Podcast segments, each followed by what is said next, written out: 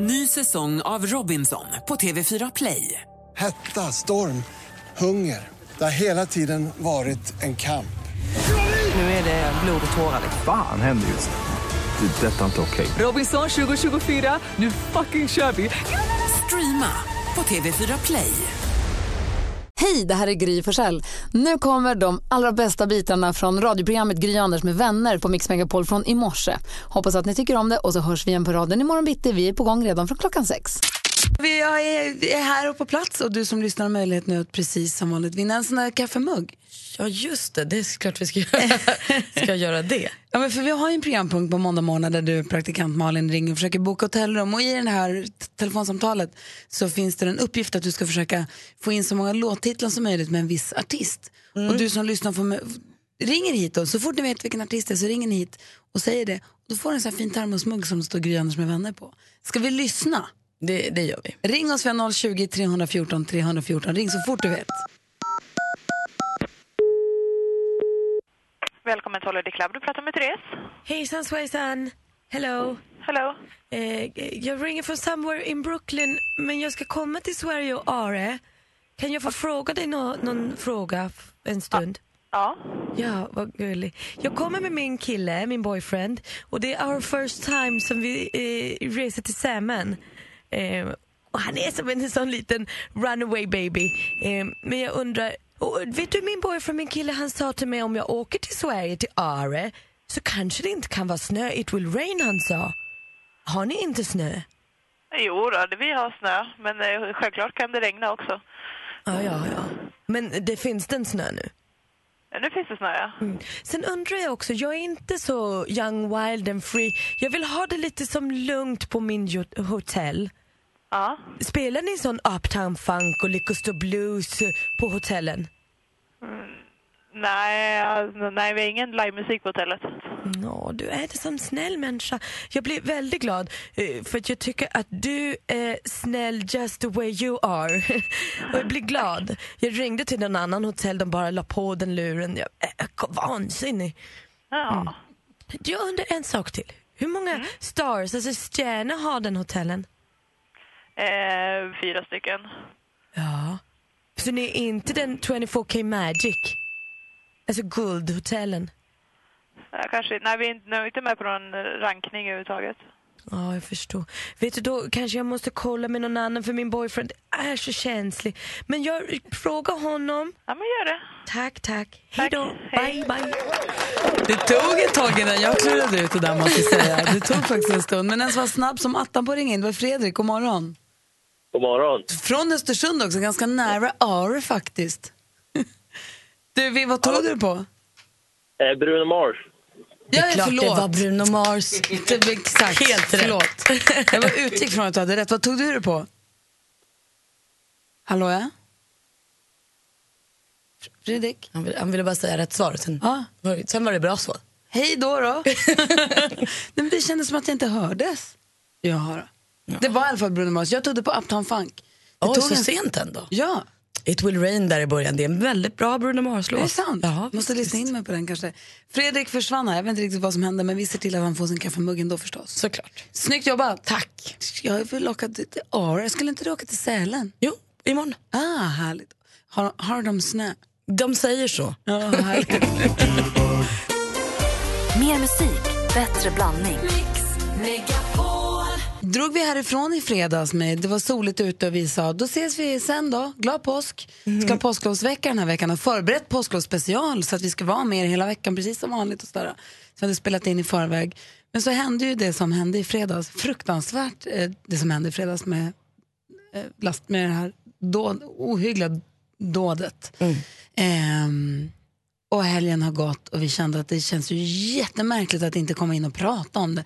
Man vill ju, det är det enda man har gjort tycker jag helgen, pratat om vad är det som har hänt? Vad, fa, vad fan var det som hände? Och varför och vem och hur och så.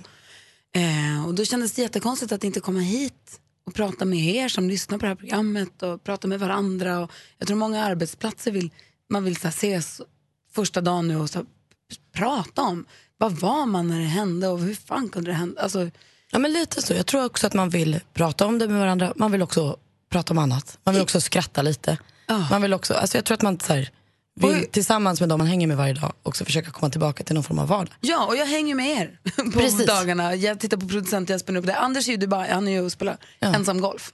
Fast Lotta är med, men han är på påsklov ju. Men äh, vet du, växelkalle är här och Rebecka är här och du och jag och så Jesper. Och god morgon Jesper förresten. God morgon, god morgon. Ehm, och sen så, och så, som alltid när det händer så stora händelser, alltså gräsliga händelser, så tänker man så här, shit vad var jag när det hände någonstans? Vad var du när det hände Malin? Nej men knäppt nog, alltså, jag var ju supertryggt förvar men jag är aldrig på Drottninggatan. Alltså jag har inte hängt på Drottninggatan sedan jag var 14 år och alltid åkte dit och shoppat typ. Men nu har jag liksom aldrig vägarna förbi där egentligen. Men i fredags så gick jag, skulle till tandläkaren klockan 12 och då promenerade jag hela Drottninggatan. Alltså för ovanlighetens skull. Klockan halv tolv och klockan kvart över tolv gick jag hela Drottninggatan upp och ner. Sen åkte jag hem ut till min förort och käkade lunch och gick och la mig och vila och vaknade av att min kille ringde mig tio över tre eller något och bara, var är du, vad gör du?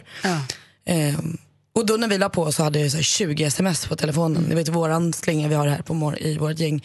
Var det massa sms och så massa kompisar som bara, vad gör du, hur mår du, vad gör du? Och det är så konstigt och svårt att ta in för då, jag låg ju och vilade middag i min säng i trygghet liksom.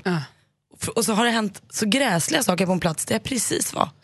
Jag Och var den också, jag var också där precis innan, jag var där eller klockan ett. Alltså, jag är där ibland, inte jätteofta, men så korsar eller går där och handlar på Åhléns eller vad man nu gör.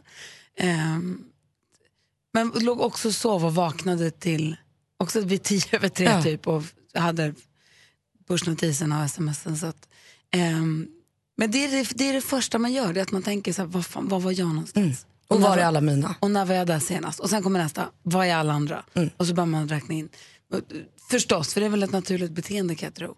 Eh, Du, eh, du som lyssnar nu då, var var ni någonstans? Ni får gärna, alltså, vi, känner ni att ni också så här, vill ringa och, och höra av er?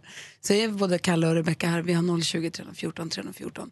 Var var ni någonstans? Thomas Bodström kommer komma hit också. Det tycker jag känns jätteskönt. För jag, jag tycker man har så mycket frågor om vad som gör det till ett eventuellt terrorbrott och vad det är och vad som händer nu. Och... Ja, hur kunde man komma på det? Hur kunde man bestämma det så himla snabbt? Exakt. Man undrar mycket när sånt här händer. Ja, och vad händer nu framåt också? Så Thomas kom in vid klockan sju. Som jag så nämnde tidigare så gick vi härifrån i fredags och kände att nu tar vi påsklov i några dagar. Skönt det ska bli. Men så hände ju det gräsliga i fredags och så kände vi i helgen att det känns jättekonstigt att inte ses. Men vi ses och pratar med varandra och vi vill prata med er. Och... Och framförallt eftersom vi hade förberett i förväg då ett litet påsklovsprogram så kändes det också lite knäppt att vi inte ens Alltså att vi Ja, skulle men- verka som helt ovetande eller helt Ja, oberörda. Det, för det är vi ju långt ifrån. Och jag tror också att det är många arbetsplatser som man så här, kommer ta en sekund av arbetstiden och bara prata igenom. Vad, hur vad har helgen varit? Var var man någonstans? Framförallt kanske Stockholmsföretag då. Var var man någonstans när det hände? Hur, för alla nästan som bor i Stockholm känner ju jävlar vad nära. Så det hade, ja, förutom de som det faktiskt drabbade då på riktigt, vilket ju är, det är så mörkt att det är så svårt att ta in ens. Men jag åkte också iväg i helgen och var på i Lokabrunn på spat Mm. och träffade massa människor där som var från flera olika ställen och alla hade ju ett förhållningssätt eller har någon som de känner. Eller liksom, så det, jag tror att det påverkade oss alla även om man inte var i Stockholm eller bodde Ja. i Stockholm eller bor i Stockholm. För har man någonsin någon gång varit i Stockholm så har man ju gått på Drottninggatan. Så, Så är det. Så Mm. är det. Eh, och jag, som, precis som du sa också Malin, man börjar tänka så här, när var jag där då? Och jag promenerade ju Kungsgatan ner i fredags, hade ätit lunch med en kompis och korsade Drottninggatan vid klockan ett. Mm. Och sen så knatade jag ner till Centralen, köpte mat och så åkte jag hem och la mig och sov middag och vaknade då. ehm, till precis när det där hade hänt. Och det första så här, smsade mamma och pappa säger jag är hemma och jag är okej så ni vet. Och så Alex. Och sen så drog hem. Sen så, och vet du vad som hände? Nej. Hemtelefonen ringde. Nej. Hemtelefonen har inte ringt på flera år. Att ni ens har. men men man kanske har det när man har barn. Nej, Det, det, det är inte alls säkert. Vi har det. Jag tycker det är skönt att ha en hemtelefon. Om det skulle hända något med mobilnätet eller om man inte har batterier eller om vi inte är hemma något barn är hemma utan mobiltelefon så finns det alltid en hemtelefon. Det är ingen nästan som har numret. Nej, perfekt. Förutom då någon tydligen. Precis, en av mina äldsta kompisar hemifrån Luleå ringde. Jag stod i hallen och skulle åka till skolan och hämta Nicky. Um, så världens konstigaste signal. Jag bara, vad fan är det som låter för någonting? Den ringer så sällan alltså. Ja, men den har också gått sönder så jag har fått köpt en ny. Ah, ja. Det- Alex mamma satte ner i ett glas med vatten en gång. Hon trodde glaset var tomt. Så, ja, skit, så jag har fått en ny. Så jag hade, den har aldrig ringt. Kul. Så jag plötsligt hör någon konstig signal. Så, hall- hallå? Hej! Då är det min kompis Anna från Luleå då, som ville bara kolla så att allting var bra. Um, också jättekonstig stämning i skolan. Lite grann. Barnen visste ju ingenting men man såg på alla vuxna. När jag närmade mig skolan man såg alla gick och pratade i telefon. Titta i telefon, lyssna på telefon, prata i telefon. Och det var så här lite konstigt. Så här, för man hamnar lite så här, vad är det som händer nu? Just det, och Vad det fredag, som händer nu? precis för fredag eftermiddag var ju också all den här, vilket jag tycker om, polisen har varit bra på att påpeka också att så här, sprid ingenting, skriv ingenting som inte är sant. För det kom ju där rätt snabbt att det skulle vara skottlossning på olika platser, att det Ja. skulle vara, och när det någonstans, jag satt ju med både datorn och tvn och allting på när man väl fattade. Och ett tag så trodde jag på riktigt att det var lastbilen på Drottninggatan och tre eller fyra skottlossningar i stan. Och då kände jag att så här, nu har det, nu har det kaosat ur, alltså, nu kommer det gå åt helvete.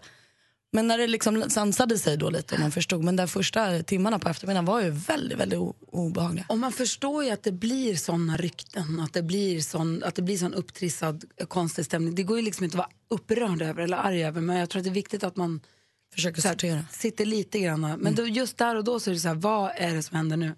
Så jag tog hem Nicky och en kompis till henne, för hennes föräldrar hade ingen möjlighet att ta sig hem. Nej.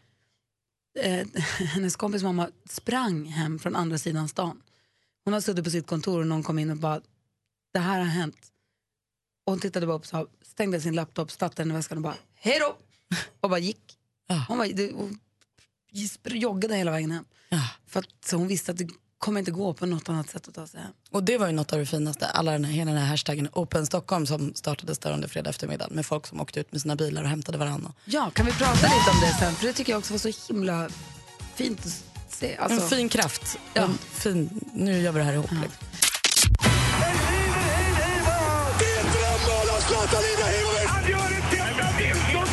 Sporten med Anders Timell och Mix Megapol. Hej, hej, hej! Ja, det blir med Malin nu, jag hann inte säga. När man minst anar det, då dyker jag upp med sporten bara. Är ni beredda? Ja, typ. Ja, för man vill ju ha sin sport. Ja, ja, ja. ja. Och det är ju himla spännande för SHL håller ju på att avslutas och nu är ju HV71 klara för final. Grattis till HV71. Tycker det är lite tråkigt. Jag tycker att Malmö Redhawks är ett fint lag. De har många tjusiga spelare. Eh, men det räckte inte hela värld, världen, hela vägen. För i den femte semifinalen då vann HV71. 4-1 i matcher blev det. Och i den andra semin möter ju Frölunda Brynäs och där står det 2-2 i matcher och de möts ikväll och då har Frölunda hemmaplan. Så det är Skandinavium som får hockeyfest. Och i Premier League där var det svenskmöte igår. Sebastian Larsson härlig. Fina ögon och sånt. Han spelar i Sunderland och de tog sig an Zlatans Manchester United. Zlatan, jag kan inte riktigt säga att han är lika härlig, men han är ju, han, han är ju Zlatan. Liksom. Sunderland förlorade. Zlatans Manchester United vann med eh, 0-3 då, då, säger man ju i sportsammanhang, för det var ju bortamatch. Men de gjorde tre mål, de andra gjorde noll. Ja, Okej, Zlatan gjorde 0-1 målet och passade fram till 0-3 målet. Eh, och sen sa han efter matchen, så ödmjukt som bara han kan, att han kände sig som Benjamin Button. Han bara, jag föddes gammal och kommer dö ung. Var skönt. Såg också den intervjun som var på honom på Facebook här förra veckan. Han bara pratade om sig själv som the lion. Alltså, han är inte klok i huvudet. Verkar osoft, men bra på fotboll. Sen måste vi då också följa upp den här golfturneringen. Anders har ju pratat mycket om Masters. Just det. Eh, nu är det klart. Nu har han spelat klart. Och, Va, är det klart redan? Ja, ja visst ja. Eh, och den 81 Masters och den gröna kavajen går till Sergio Garcia. Var han med på de här tippningslistorna Jesper? Nej, det var ingen som trodde han skulle vinna. Eller, Nej, det jag var minns ingen. inte. Jag, och jag gick ju efter de som var eh, snyggast och hade bäst kläder. Ingen av dem kom på topp fem. Men. Sergio är ingen fin eller? Ja, inte så jämfört med Tommy Fleetwood. Vilket hår. Du ser. Och Anders trodde ju han Jordan Spieth som han 2015 skulle vinna. Men det gjorde han inte. Utan det var Sergio Garcia och det här är man glad för för han är tydligen den evige tvåan. Han får aldrig vinna. Så nu fick han vinna och eh, Justin Rose kom tvåa. Och var glad ändå för sin kompis. Han tyckte att det var dags för eh, Garcia att vinna. Det var kul för honom. Vill ni ha ett skoj? Ja, gärna. Här kommer det. Vilket klädesplagg eh, framför bara sånger när det är riktigt kallt ute? Alltså, kalsongerna. Min tata Såg ni inte den komma? Nej, faktiskt inte. Kul. Kalsong är ett kul ord också. Tack för mig, hej. Ja, men då har klockan precis passerat sju och här i studion har ni mig. Jag heter Gry Forssell. Anders Timell. Och praktikant Malin. Och med på telefonen dess, denna påsklovsspecial har vi Malin ifrån Motala. God morgon. God morgon. Hur är läget med dig då? Jo, men det är bara fint. Hur är det själva? Det är bra tack. Vad önskar du dig i ditt påskägg så småningom? Ja, jag visste inte. Choklad kanske? Ja, jo, ett par nya örhängen. Ja, eller hur? Det tycker du va? Malin har med nu för att vara med och tävla i succétävlingen Jackpot! Deluxe. Och du kan ju vinna 10 000 kronor här i vår introtävling. Det gäller att känna igen alla sex artisterna. Är du beredd? Jajamän. Kom ihåg att säga artistens namn när du fortfarande hör den artistens låt. Jag kommer upprepa det du säger utan att avslöja om det är rätt eller fel. Jajamän. Då kör vi.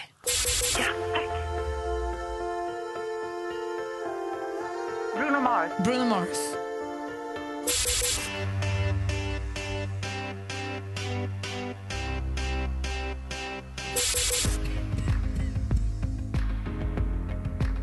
Adele. Adele.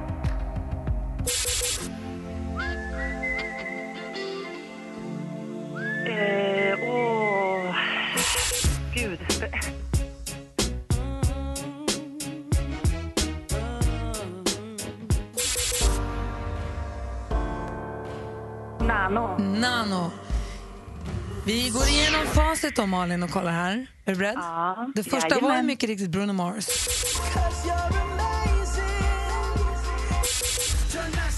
Black Eyed Peas. Adele, två rätt och 200 kronor. Scorpions. Mary J. Blige. Och Nano. Så du får ju tre rätt och 300 kronor eh, vet du, i, i, i succétävlingen Jackpot Deluxe i samarbete med Betsson skulle jag säga också. Grattis till Ja. det ändå. Ja, men tack snälla. Och Malin, ja. vill du ha en liten påskpussis? ja, det är klart, Anders. Nu ska du få den. Beredd då? Ja. Puss, puss. Puss, puss, puss, puss, puss. Oj, oj, Hej. Hälsa hela Motala, Malin. Tack så mycket. Malin. Hej då. Hej då. Hej. Måste släppa taget sen, Anders. Inte hålla fast så länge. Hold on. Mer musik, bättre blandning. Thomas Bodström som brukar vara med oss på tisdagar sa också att det är självklart att vi ska vara på plats idag. En Ja, det är ändå så speciellt det som hände i fredags och då, då ska Mix Megapol vara med helt enkelt. Ja, och det ska vi prata om också förstås den här morgonen. Vi har massa frågor till dig som Ja. du kommer få svara på. Men eh, en annan sak som hände på lördagen. Ja. På söndagen? På söndagen? Det hände en sak på lördagen och en sak på söndagen. Precis, på lördagen var det nämligen så att vår lilla växelkalle fyllde år. Jaha. Och på söndag var det gin och tonicens dag och Thomas Bodström Just fyllde år. Så ja må de leva, ja må de leva, ja må de leva ut i hundrade år med blommor och blader. Oj, vad fina buketter ni får. Ett fyrfaldigt lever för killarna. Då. Ja, de lever visst. hipp hipp. Hurra, hurra, hurra, hurra! Växelkalle och Thomas Bodström har haft födelsedag i helgen. Grattis Kalle! Tack så jättemycket hörni. Grattis Bodis! Tack, tack. Blev du tack. firad? Ja, familjen. Firade. Mm. Och Och Kalle- fick fina, fina hälsningar. Och Thomas står upp som att han tar emot ett tal. Ja, verkligen. Han struntar också helt i mikrofonen längre. Han bara pratar Just i det, tomma intet. Men Kalle, du fick fira som en riktig popstjärna. Jag såg att du firade på scen och det var någon publik. Du var ute och giggade eller? Ja, ja precis. Jag var i Borlänge och, och, och giggade med min kompis. Och det, ja, det var fantastiskt. Hela publiken sjöng och, Ja. och det kändes mycket kärlek. Gud vad härligt Kalle. Och Thomas, du blev också lite firad på söndagen. Jag blev firad av barnen och frun. Så. Ja, vad bra. Som det ska. Ja, vad bra. Vi har tusen frågor till Thomas Bodström Sen är det förstås. i och för sig också, om man bara fyller 38, då är det inte så mycket att fira. Tur att du sa det. Eh, I helgen har vi också fått, det har kommit en hel del ny musik. Vi brukar ha skvaller vid den här tiden på morgonen. Vi låter bli det lite, men däremot så vill vi rikta lampan mot helt ny musik som vi har fått. Det vill vi. Och med anledning av det som hände i fredags så var det en av låtarna som skulle släppas här i helgen som höll på att inte släppas. För Oskar Lindros har ju bestämt sig för att skriva en psalm. Han är ju kul Oskar, han gör ju lite det han verkligen vill. Och den här skulle då släppas igår på Bodis födelsedag, på gin och tonicens dag. Eh, men då när Oskar Lindros äntligen lyckades ta sig hem i fredags eftermiddag så kände han, jag måste stoppa det här. Jag kan inte släppa en ny låt den här helgen. Men det var liksom för långt gånget, det gick inte. Det var för många led som då skulle stoppas. Eh, så då satte han sig ner och läste han öppningsraderna på låten och så kände han, nej men vi gör det ändå. Den handlar ändå lite om att allt ska börja om och sommaren kommer och nu måste vi liksom någonstans se framåt. Och då kände han, det kanske är precis vad någon behöver höra just nu. Vi så lyssnar, den igår. vi lyssnar lite grann på psalm för skolgårdar. Helt nytt med Oskar Lindros. Det känns i luften Det hörs bland folk Att junivinden kommer Att allt ska Oskar Lindros som också är veckans mumsman ju, blev han ju korad till i fredags. Jag är jätteglad att han släppte en låt. Jag tycker han har superfin text och jag, tycker, tror precis att det är det där vi behöver och vi vill höra just nu. Så jag är superglad att den kom. Och sjunger så fint också. Ah, så fint. Men- och sen så var det också i fredags. Kanske det absolut viktigaste som är, alltså så här, musikmässigt som hände mig fram tills det blev mörkt i fredags var ju att Harry Styles från One Direction äntligen släppte sin första egna solosingel. Man fick vänta ända, ända till klockan nio på morgonen. Inte som alla andra att den kommer direkt när man vaknar utan till klockan nio fick man vänta. Och han sa att det här var som att föda barn. Nu vet jag inte om Harry Styles någonsin har fött barn, jag tror ju inte det. Men han sa att det var liksom väldigt nervöst och pirrigt och eh, bortsett från smärtan, precis som han tror att det är att föda barn. Eh, svinbra tycker jag att den är. Folk pratar om Queen, Prince, alltså så här stor, rockigt. Ja, och lite Bowie på något konstigt sätt. Vi kliver in lite grann i låten, så här låter den.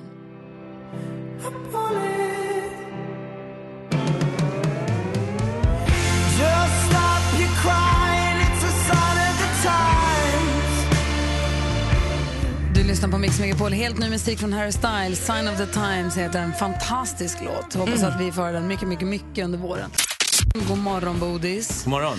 Praktikant Malin och jag, vi är jätteglada att du är här för vi har så mycket frågor om i och med att det här gr- gräsliga attentatet eller dådet eller vad ska vi kalla Ja. det som hände i fredags. Mm.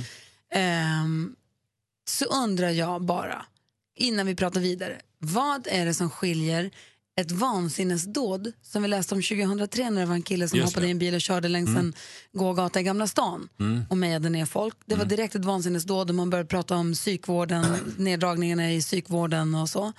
Och det här, var, det här är direkt ett terrordåd. Vad är Ja. det som skiljer ett Alltså, vansinnesdåd så från ett terrordåd? Att, eh, terrorism det har ju liksom funnits i alla tider men det har inte funnits någon riktig definition. Man be- benämner det på olika sätt.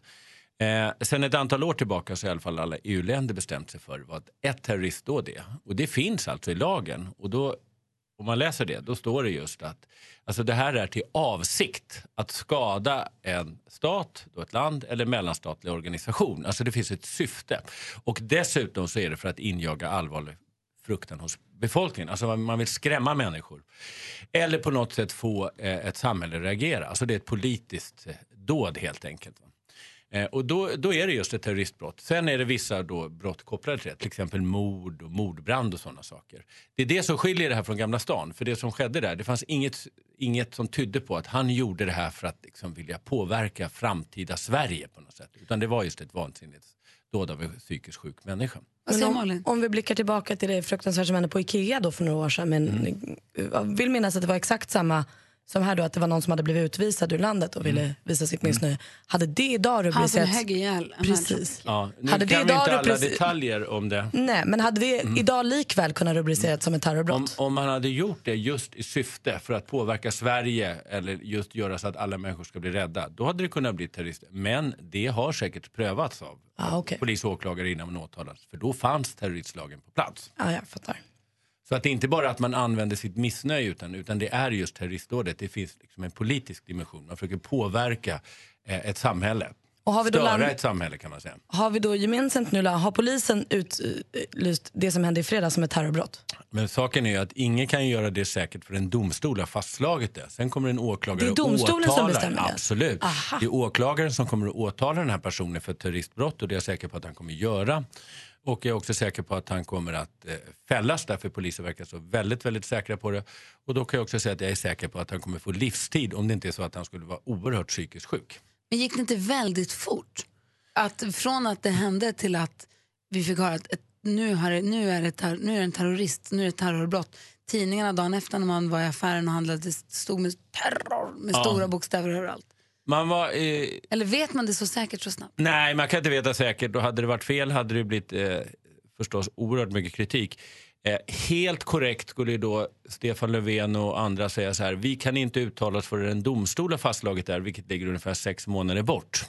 Det tror jag hade varit fullständigt oacceptabelt för liksom människor som är väldigt rädda att inte få Ja. något besked från statsministern när han skulle säga det får vi vänta i sex månader och säga. Men som SVT förhöll sig ju hela fredag eftermiddag och jag tror hela helgen till det som ett misstänkt terrorbrott. men och det är väl ändå de rimligare? följer definitionen. Det är ju ett misstänkt terrorbrott eh, ända fram till det är fastslaget i domstol. Precis. Sen blir det lite fyrkantigt, säger jag även som jurist och advokat, att inte kunna prata om terroristbrottet. Men vi ska komma ihåg att den korrekta definitionen är inte förrän någon är fälld i domstol.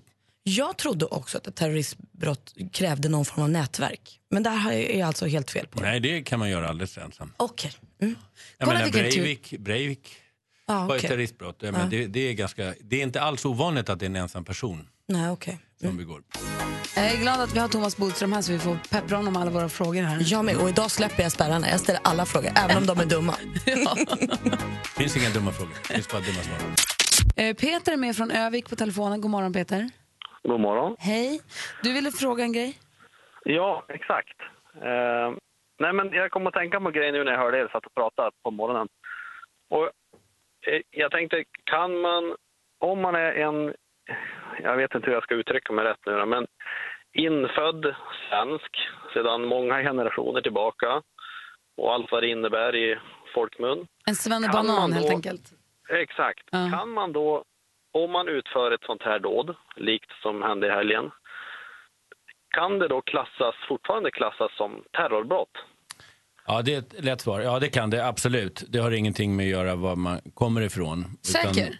jag är säker. Men Och det- vad är, vad är kriterierna då? Måste man ha radikaliserat eller är det liksom, Nej. kan jag bara vara helt... eh, Utan det är just det som vi sa, jag vet inte om du lyssnade tidigare här, så sa vi just det att det handlar om alltså när man ska påverka ett land eller en organisation och man ska injaga alltså, eh, alltså skräck i, i befolkningen. Vi har ju ett bra exempel i vårt grannland och vi har ju ganska lik lagar med Breivik.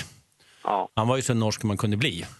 och utförde terroristdåden. Va? Så att det, det har ingenting med det, var man kommer ifrån att göra. Och det behöver heller inte ha religiösa liksom, bakgrund eller politiska bakgrund. Jag skulle också bara kunna bli sur på Sverige och smälla en bomb och då men har det jag är just utfört för ett att du ska terroristdåd. försöka påverka utvecklingen framåt. Vi ska komma ihåg att så klassiska terroristdåden, om man nu säger klassiska, det var ju Baader-Meinhof eh, i Tyskland. Och de gjorde det därför att de trodde att om vi gör det här då kommer samhället införa så mycket hårda lagar att människorna kommer vända sig mot dem och så blir det liksom anarki. Eh, De räknade helt fel därför att det blev visserligen hårdare lagar mot dem men de hade oftast väldigt starkt stöd av befolkningen. Så det blev inte alls så, utan det var det liksom klassiska. Man trodde att det skulle påverka. Och det är det som många av de här terroristdåden vi nu ser som har IS-sympatier ska försöka påverka länderna att inte delta i kriget mot IS. Yes, kan vara bra. Fick du svar på frågan Peter? Jag förstår att du undrar, jag undrar också så jag är Ja. glad att du ställde Ja, frågan. nej, men det är lite sådär, det, jag tror folk har en, eh, inte riktigt tänker så. Men så ser lagen ut i alla fall. Det är bra Peter, tack. tack, tack ska du ha. Ja, men, tack. Hej. Tack. Hej. Det var så gör vi nu med, alltså man blir ju, man blir så jävla, man, förlåt att jag svär så mycket men det blir väl så här, man blir så rädd. Mm. När det som hände i fredags, det var ju en jättekonstig fredag. Även om man var långt därifrån. Jag, var, jag passerade Drottninggatan två timmar Ja. Mm. innan. Det var nära nog för mig. Jag satt hemma i, jag var hemma och planterade om tomaterna och följde nyheterna. Mm. Ehm, så jag var ju liksom i trygghet. Men man blir ju rädd. Ja, det är klart man blir. Om man blir konstig. Alltså, alltid, Alltså man måste få bli rädd. Samtidigt så får vi inte få panik så att vi ställer om allting. Då spelar vi faktiskt terroristerna rakt i händerna. Eh, Men det är klart att vi ska vara mer försiktiga när vi till exempel ser hur Drottninggatan är uppbyggt, att det är ordentliga hinder så att det inte kan hända igen. Men människorna har alltid varit rädda för saker. Vi har alltid varit rädda, det tillhör livet. Eh, nu har det kommit in en ny dimension att vara rädd för. Eh, men det är inte så att man ska ändra sitt liv för det. Vi ska komma ihåg att varje gång vi ger oss ut i trafiken så kan vi råka ut för ett rattfyllo eller någon som kör, kör ihjäl oss helt enkelt. Va? Och ändå fortsätter vi köra i trafiken och det ska vi göra också. Vi kan drabbas av eh, obotliga sjukdomar när som helst och det är också ett sätt att förhålla sig till. Så vi får inte få panik, vi ska inte ändra vårt liv. Men vi ska inte heller säga att det liksom finns någon som helst risk. För det kan det ju förstås göra. Men vi ska lägga det ungefär i samma. Vi ska komma ihåg, det dör ungefär 150 människor i trafiken. För inte så länge sedan stod det över 1000 människor i trafiken. För, det, för ännu längre sedan så dog man av, av saker vi inte är dugg rädda för idag. Som blodförgiftning och lunginflammationer. Det var människor jätte, jätterädda för. Så att vi är alltid rädda för saker och ting. Och nu har det kommit en ny dimension. Det kommer inte vara för alltid tror jag, det här i Sverige. Men det kommer att finnas med oss en viss tid framöver. Är du rädd? Alltså, det är klart att eh, när det här hände så blev jag rädd som alla andra. Och jag kollar Var förstås det i som alla andra. närheten? Ja, mitt kontor ligger ju ganska nära. Men jag menar, det är ju tiotusentals människor som är, är ännu närmare. Men jag menar, min dotter var där, man, man kollar var sin son är och man hämtar upp dem och, och kör hem dem. Och så där. Utan panik ska jag säga, men eh, som ändå eftersom man vet att det kan hända flera saker när det blir en terroristdåd. Hur många av dina kompisar, du var ju typ en av de första jag messade. När jag visste att alla mina eh, var liksom, mådde bra så messade jag Bodis direkt och sa, får jag inte vara rädd nu och vad ska jag göra nu och hur ska jag bete mig? Är det många, har du den positionen hos många? Att de hör av sig till dig och frågar? några stycken till var det. Ah. Men jag tror att det går inte att säga heller att det inte liksom, alltså det inte kan hända något för några människor. Det är ju ändå människor som har dött här och för dem är det ju hundraprocentigt att det är. Mm. Och deras anhöriga. det är så så det blir också konstigt. Va? Men vi måste ändå sätta det i proportion till resten Mm. av livet. Och det vi ska göra det är att leva som vanligt. Det är det absolut bästa tecknet vi kan visa de som gör det här. Att de kan aldrig, aldrig påverka vårt sätt att leva. Vi fortsätter leva i vårt öppna samhälle. Vi påverkas inte av dem. De kan skada oss lite grann, de kan döda några, men de kan aldrig få oss att ändra vårt öppna samhälle. En sak som hände tidigare förra veckan, Thomas Bodström, Ja. det är att praktikant Malin har tagit sig an en helt ny utmaning. Nej, det var, det var ju i fredags, på, Mm. lite tidigare på morgonen ja, förstås. Då ringde nämligen en eh, tjej som heter Ulrika Ja. hit och hade ett litet erbjudande till Malin som föll för grupptrycket på ett härligt sätt. Ja, det, var, det var nästan taskigt Botis. Alla sa kör, gör. Nej men hon var så himla snäll. Hon sa du kan få åka, köra Vätternrundan. Och hon skulle, Vätternrundan? Exakt, jag Oj, skulle oj, också oj. få cykel och hjälm och allting av henne. Oj, oj, oj. Så jag kunde liksom inte riktigt eh, säga nej. Var så, du ojar dig? Har du erfarenhet av Ja, Vätternrundan? jag har gjort det faktiskt. Eh, Jag fick eh, ont efter 150 meter i knät och sen cyklade jag ojämnt i 30 mil och fick så ont i andra foten så att jag hade ont i ett år efter. Jag ångrar mig fortfarande, ah, perfekt. fast det men nu har kul. gått över 15 år, att jag cyklar där. Eh, Jag har då av, av hälsoskäl glömt min tid, men jag kan säga att jag är en av de få som har upplevt två solnedgångar på ett och samma lopp. Oj då. Ja, det var värst. Ja. Ehm, ja. Jag hoppas att det ska gå lite snabbare än så. Vi, vi till och med vi, vi hamnade i en slänt där vi somnade. Vilka är vi? Jag och min kompis Anders. Men vad hade, ja, jag har ju fått en racercykel. Jag har ju aldrig cyklat på någon form av landsvägs eller racercykel. Har du hunnit cykla i helgen? Eh, ja, jag hämtade cykeln i fredags eftermiddag. De var snabba också. Är det sant? Berätta. Nej men alltså, eh, det- är ju en jättesnabb cykel med smala, smala hjul. Eh, och- och så massa växlar förstås och sånt. Och sen har jag ju såna där pedaler med skor som man sätter fast. Man så här Åh, klickar det verkar i. så läskigt. Och så får man klicka ur dem. Och det alla sa i cykelaffären och även vår chef Alex som har cyklat sa så här, det kommer ramlas. Det kommer ram- Ja, Okej, jag kan väl cykla liksom. Man har väl cyklat förr. Så igår så skulle jag ta en premiärtur. Jag tog på mig mina skor med de här grejerna och min cykel och min hjälm. Och så cyklade jag lite. Så sa jag till min kille när jag var ute och cyklat. Du det här med att de säger att man ska ramla när man liksom klickar i. Det är det enda man tänker på är ju att man sitter fast. Så det kommer ju liksom inte vara ett alternativ. Det är inte som att jag glömmer att jag sitter. Jag tänker på det hela tiden att fötterna sitter fast i pedalerna. Sen skulle jag stanna, då klickade jag ur ena, tappade balansen. Åh, för. Alltså som ett skolboksexempel på det alla har sagt. Så jag har ju skrapsår på hela knäna. men snälla någon. Ja, visst. Får se. Jag har fått sova liksom med benet utanför täcket hela Du är natten. ett barn. Du är som en skorpa som ett barn. Ja, det har jag. Så nu vet jag exakt. Och så la jag ut en bild på det här på Instagram. Då fick jag direkt svar av Martin Stenmark, vår gamla kompis. Ja. Som också har cyklat mycket och skrev det händer alla. Vi har alla varit där. Det är därför man inte ska hålla på med sånt där. Men Jag lär hände mig just ju. det faktiskt inte, för jag cyklar så långsamt. Jag kunde sätta ner fötterna var som helst. Ja, men då måste man hinna Och jag klicka hade inte några läskiga klickskor. Men vet du vad hon har sagt också? Nej. Malin, att om hon går i mål på Vätternrundan, Ja, då går hon vidare, då kör hon hela svenska klassikern. ja Då men är Vätternrundan är ju kvar. det värsta. Exakt. Ja, Vansbrosimningen är faktiskt inga problem. Nej men det, man kan ju simma ryggsim hela vägen. Ja, jag simmade i och för sig betydligt, betydligt, alltså bara lite, lite fortare än en stock som de hade. Men det gör jag Som med. de lät flyta med, Vansbrosimningen. Det gör inget. Jag vann med 45 sekunder. Så ser så mycket fram emot det här ska bli så kul. Mer musik, bättre blandning. I studion är Gry. Praktikant Malin. Thomas Bodström. Och vi har vår producent Jesper på plats, assistent Johanna här, växelkalle, växelrebecka också. Så att vill du ringa oss så är det bara att göra det via 020 314 314. Eh, vad, vad är det som händer nu? Man har den här 39-åringen, vilket ju väl är jätte, jättebra. Ja, Att man fick fast honom och vid liv. och att han är vid liv, ja. Ja. Så att han eh, ändå kan berätta Ja. varför han har gjort de här fruktansvärda sakerna. Och han har erkänt, är det så? Det läser vi i tidningarna. Det vet, man vi om det är sant? men det jag kan i alla fall tyda det är att polisen är ju väldigt, väldigt eh, liksom, säkra på sin sak. Och det brukar de inte vara. Så att antingen har han erkänt eller så har de extremt bra bevisning tror jag i form av DNA och glassplitter. Och I han- tidningarna står det väl att han har super... det står att han har erkänt, ja. Precis, men det det stod vet man faktiskt redan inte. i fredags. Ja. Eh, Ja. Men det är sådana saker man...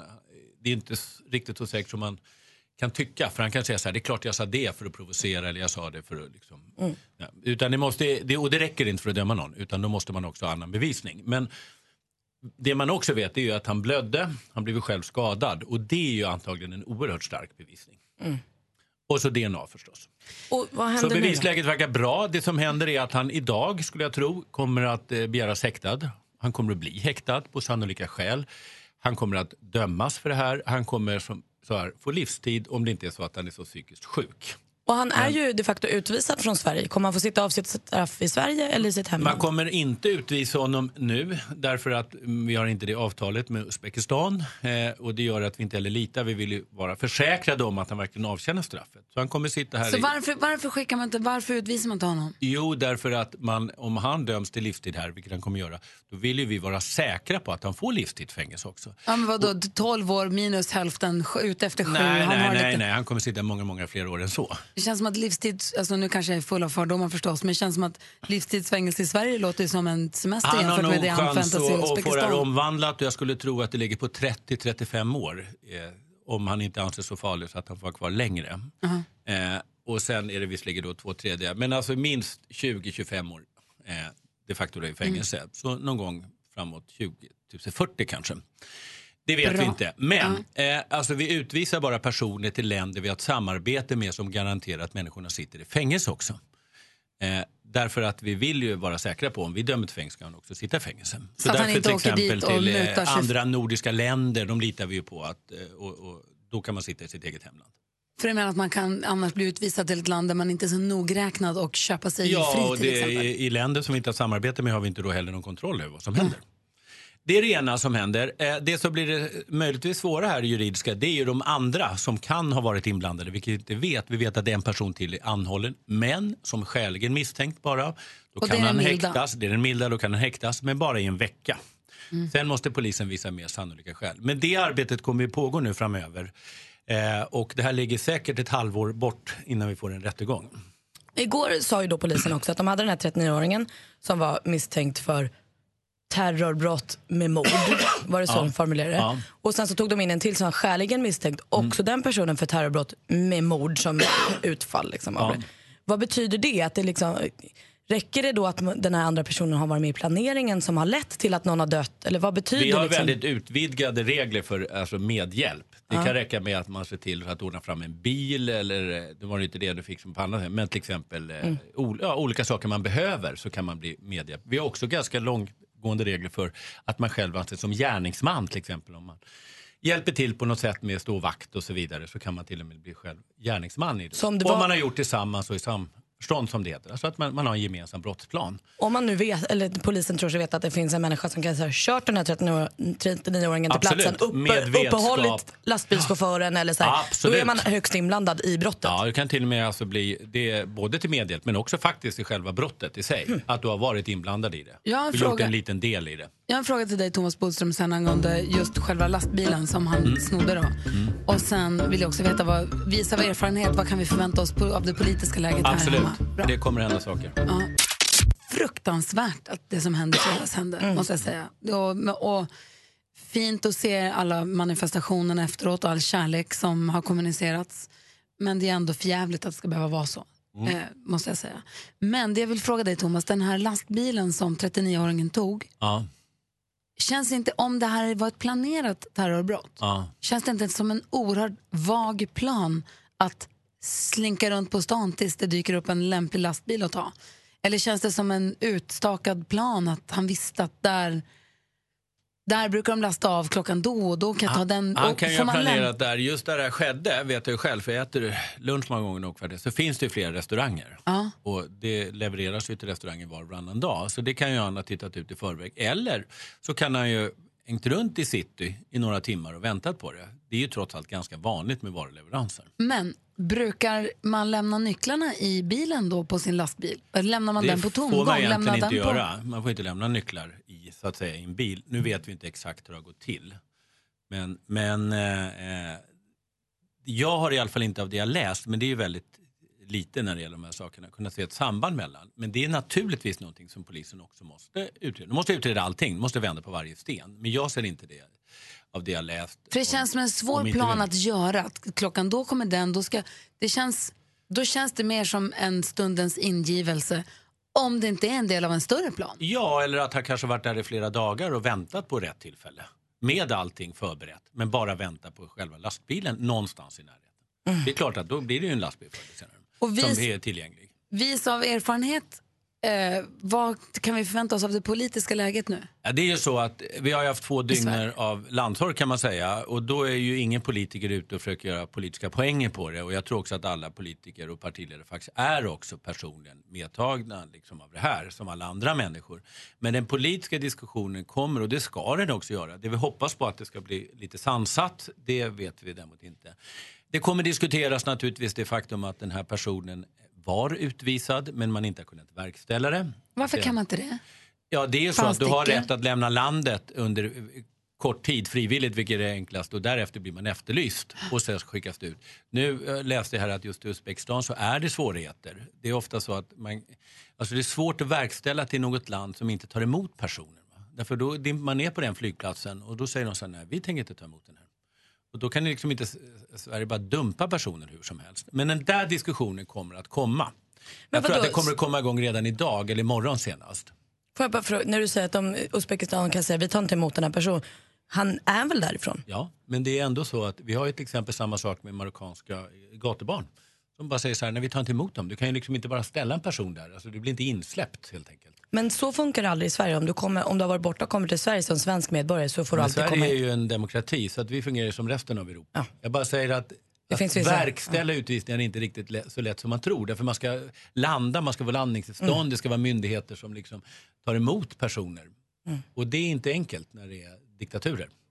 Så det är inte bara liksom ta för det. Men den här diskussionen kommer att komma och vi måste få ha politiska diskussioner även efter sådana här saker. Men det man hoppas det är att det blir lite sansat och sakligt. Eh, det har ju redan gått igång ganska ordentligt på nätet på saker och ting och det är ju bättre att det förs ordentliga, ordentliga sakliga diskus- politiska diskussioner. Och det kommer att komma. Stefan Löfven sa igår, de hade ju sin kongress i Göteborg. Och då sa han ju att han ville bjuda in samtliga partier och prata om det här. Kan det här bygga broar lite mellan våra olika ja, partier? fast det är också så, om man ska vara helt ärlig, så är det så att partierna också tänker på vad som är bäst för dem. Det går inte att komma ifrån, det gör man i alla situationer. Det bästa för alla partier just nu är att ligga lågt. Det har även Sverigedemokraterna gjort.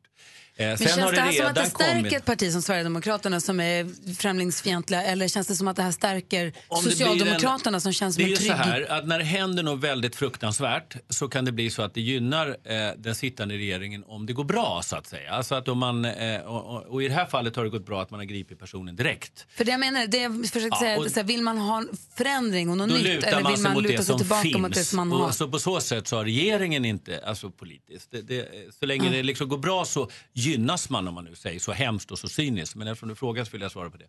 Sverigedemokraterna kan förstås gynnas av om det blir en stor diskussion om verkställighet och asylsökande. Polisen är ju de som kanske så här långt har fått så otroligt mycket beröm efter att ha varit den mest kritiserade myndigheten under ett år. minst va. Sen har det kommit upp här förslag om organisationsförbud och sånt där. Det är gamla diskussioner. Jag tror inte att det gör någon större skillnad faktiskt. Vi ser det, den här killen hade ju inte på något sätt eh, förändrat sitt, sitt beteende om det funnits organisationsförbud. Inte heller Breivik. Man kan inte heller ha för stränga straff för att vara med i en organisation, bara vara ett medlemskap. Och det är inte så att det heller finns organisationer med medlemsregister och sånt när det är terroristceller. Så att jag tror just i den diskussionen tror jag inte det kommer hända så mycket. I fredag, ja, vi sa det tidigare i morse, både praktikantmalen och jag, vi låg i våra hem och sov middag precis när det hände. Hade båda passerat Drottninggatan bara någon timme innan. Ja. Men var hemma i, i hemmets trygga vrå. Men det var man visste ju ingenting där och då. Jag drog och hämtade Nicky i skolan och tog med en kompis till henne hem för hennes föräldrar jobbade i stan och på andra sidan stan. Var, hon, mamman då, hon, så fort hon hade hört talas om den här lastbilen, hon förstod att nu blir det kaos. Stängde datorn och sprang för tunnelbanan. Han stängde, sista tåget, hon missade precis sista tåget, vilket kanske var bra för den stannade väl någonstans halvvägs. Tunnelbanan då, joggade genom hela stan och Ja. sprang hem till förorten för att man ville bara hem. Man visste ju inte riktigt i fredags vad det var som hände för rätt snabbt. Man hörde om den här lastbilen och sen började man höra prata om att det var eventuellt skottlossning på en, två eller tre andra platser Ja. runt om i stan. Och det var man rätt snabba på att börja rapportera om i tidningarna, obekräftade saker. Just det. Och Vad det där är ju det? svårt. Va? För det första är det ju så att det, det finns ju en viss eh, befogad rädsla att det kan hända igen. Så var det till exempel i Bryssel. Då var det på flygplatsen och sen i tunnelbanan. Eh, Så man vill ju bara därifrån och man vill ta hand om sin familj. Det är helt naturligt. Men det skedde ändå under väldigt organiserade former. Och man får väl säga att myndigheterna, så vitt vi kan se nu, har gjort ett väldigt, väldigt bra jobb. Därför det blev ändå inte riktigt den paniken. Utan poliser och, och brandmän och sjukvårdspersonal, de gjorde ju verkligen ett fantastiskt jobb så vitt vi kan se. Och det får man ju tro att de gör för att de har övat. Eh, om man Det tror har ju övats. Det, ja, förlåt. Skulle media behöva samma typ av övning? tänker jag? För det kändes som att om det var några som panikade så var det vi människor i landet förstås och media. Att det bara så pumpades ut saker på sociala medier, i tidningarna. Det är ju jättesvårt för media naturligtvis eh, med tanke på att det kommer in 10 000 tips. Men man har också ett ansvar som media. Och media är väldigt viktigt därför det kan ju vara polisens kanal och vädja till allmänheten att liksom söka sig bort från city och så vidare. Och då måste man vara försiktig när man rapporterar om till exempel skottlossning på Fridhemsplan. Men det är inget lätt jobb alltså. Men, men är det någon gång då måste jag ändå vara För om alltså, det hade kritiska varit till det- källor. Ja, om det hade om det varit hade varit det, då vill man ju rapporterar få veta. Alltså, då hade man sagt, så det är fanns- jättesvårt och vi, det, talas, det är inte minuter de har på sig, det är sekunder de har på sig. Mm. Så att det är svårt, men jag är säker på att alla seriösa och ansvarsfulla medier nu eh, har, eh, alltså, går igenom hur man har rapporterat om det här. Det bör man ha. Mm. Därför att de har en viktig roll och då måste det också fungera även där. Och vad är det viktigaste? Jag vet att du ska vidare nu, ska iväg och jobba som advokat, som den advokat du är. Ehm, vad är det viktigaste vi ska ta med oss nu? Det är måndag, vi har den här helgen bakom oss. Vi som... Ja, som jag sagt här tidigare den här morgonen, vi ska fortsätta att leva som vanligt. Eh, det kan behövas vissa eh, saker som behöver förbättras politiskt och, och kanske skydd överhuvudtaget. Men vi ska visa att vi, vi lever som vanligt trots allt. Därför att annars spelar vi terroristerna rakt i händerna. Det är det de vill att vi ska förändra. De vill förstöra vårt sätt att leva. Och det tycker jag inte de ska lyckas med. Tack snälla för att du kom och hängde med oss idag. Tack. Du, eh, ha en bra dag. Ja, Och glad tack. påsk så småningom. Ja, tack, tack. Hej. God morgon växelkalle. God morgon Gry och Malin. God morgon. Du är 28 år nu Kalle, du fyller Ja. 28 år i helgen. Nu är jag nästan vuxen. Ja, nästan. Mm. Inte riktigt. Nej, Du, det, det är några års delay på dig. det är det. det skojar. Du, du har koll på vad som händer i Sverige nu i veckan som ligger framför oss. Ja. Så dela med dig vet jag. Ja, men som vi har väntat, idag är det äntligen dags för Bulle med Bulledagen. Det är fjärde året i rad som frallan med chokladboll uppmärksammas. Och i Landskrona firas dagen med en brännbollsturnering och såklart massor av bullar med bullar. Och dessutom kommer initiativtagarna till dagen att göra en del spontanstopp hos bland annat företag och barnsjukhuset i Helsingborg där de kommer att bjuda personal på... Alltså pratar du om en fralla med en chokladboll i? Ja. Man tar ut innehållet i frallan och så lägger man en chokladboll där istället. Och Jesper står och nickar som att det är så här vedertaget. Jag är det något skånskt eller? Det är, det är skånskt Okej. och det bråkas ju väldigt mycket. Du sa Landskrona och Helsingborg. Mhm. Jag har ju kompisar där som alltså, de bråkar så mycket om vem som liksom äger den. Vem har uppfunnit den? Är det Landskrona eller är det Helsingborg? Det är verkligen krig. Mm. Jag ställer mig utanför. Vi i Malmö har aldrig ätit bulle med bulle. Det är en stor grej. Ja. ja, men från bullfest då till dansparty. Party, för det finns nog inte ett dansgolv i världen som inte satts igång av Get Busy, She Doesn't Mind eller Temperature. Ja, det är svårt att inte plocka fram ett fint minne när man hör namnet Sean Paul. Och på Bonda Charles, onsdag Bonda kommer just Sean Paul eh, till Berns i Stockholm. Så det är kul. Åh, vad roligt. Ja. Och sen så får vi inte glömma att det är påsk i veckan också. Under skärtorsdagen arrangeras det en påskfest på gräsmattan vid Stadskvarteren i Fredriksdal i Helsingborg. Och vill man vara med ska man ta med färgglada tygremsor, två hård, hårdkokta ägg och ett skrammelinstrument för påskbus. Det är fri entré för barn och ungdomar. Alltså, bulle med bulle, Jean Paul och påskfest. Det är lite vad som händer i Sverige den här veckan. Alltså alla evenemang där man uppmanas medta ett skramligt instrument för påskbus. Det är ju... Och två hårdkokta alltså, det, kommer, det kommer bli toppen det där. Det tror jag. Tack ska du ha växelkalle. Mer av Äntligen morgon med Gry, Anders och vänner får du alltid här på Mix Megapol vardagar mellan klockan 6 och 10. Ny säsong av Robinson på TV4 Play. Hetta, storm, hunger. Det har hela tiden varit en kamp. Nu är det blod och tårar. Fan händer just det. Det. är Detta är inte okej. Robinson 2024, nu fucking kör vi! Streama på TV4 Play.